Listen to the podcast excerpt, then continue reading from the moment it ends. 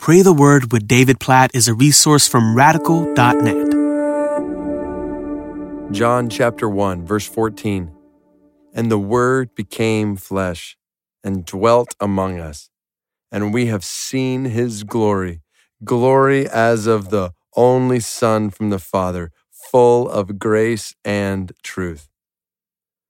Oh, there's like 50 sermons in this one verse.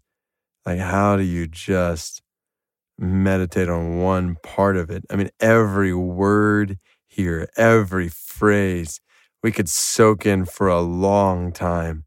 So, big picture, I would just encourage you today as we pray and meditate on this verse, particularly in this Advent season, to realize this is the most astounding miracle I would submit in all of the Bible that God has become flesh, that God has become man, that God has come to us.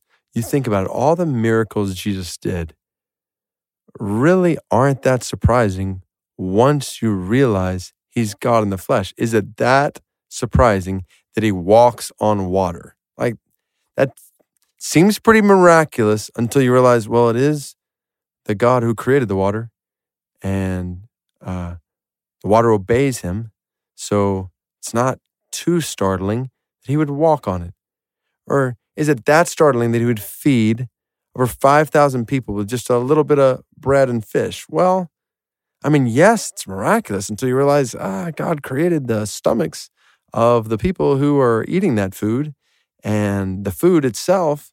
He's the one who nourishes us. So, I mean, yes, it's a miracle, but the miracle that's even greater than that is this is this is God in the flesh. Even the resurrection is it that startling to believe that Jesus rose from the dead when you realize He's the Lord of life and death. He rules over it all. This is the most astounding miracle in all the Bible, claim really in all of Scripture. And I just want to encourage you not to miss it, especially during this Advent season. The wonder of the reality that God became flesh. Like, bow in awe, sing in awe. Like, don't just sing Christmas carols like we're singing about just anything. Like, this is the most astounding reality, miraculous reality in the world. God became a man. The Word became flesh and dwelt among us. So we pray in awe. Oh God, we, we confess our inability to fully comprehend this truth in your word and this truth in history. And yet we praise you for it. And we praise you for the wonder of the incarnation, the word made flesh dwelling among us. We praise you for coming to us. We praise you that we have seen your glory in the face of Jesus. Oh, God, we praise you for the glimpse of your glory we have seen the revelation of your Son. We praise you, Lord Jesus, as the one full of grace and truth, the justice of God and the mercy of God, exemplified in your life, in your death for our sins, in your resurrection from the grave. There is no one like you. You are the unique Son, the only begotten of the Father, full of grace and truth. We exalt you. So help us, help us, especially during this Advent season, especially here around Christmas. Help us not to be casual with this truth. Help us not to think about this lightly, sing about this lightly, talk about this lightly.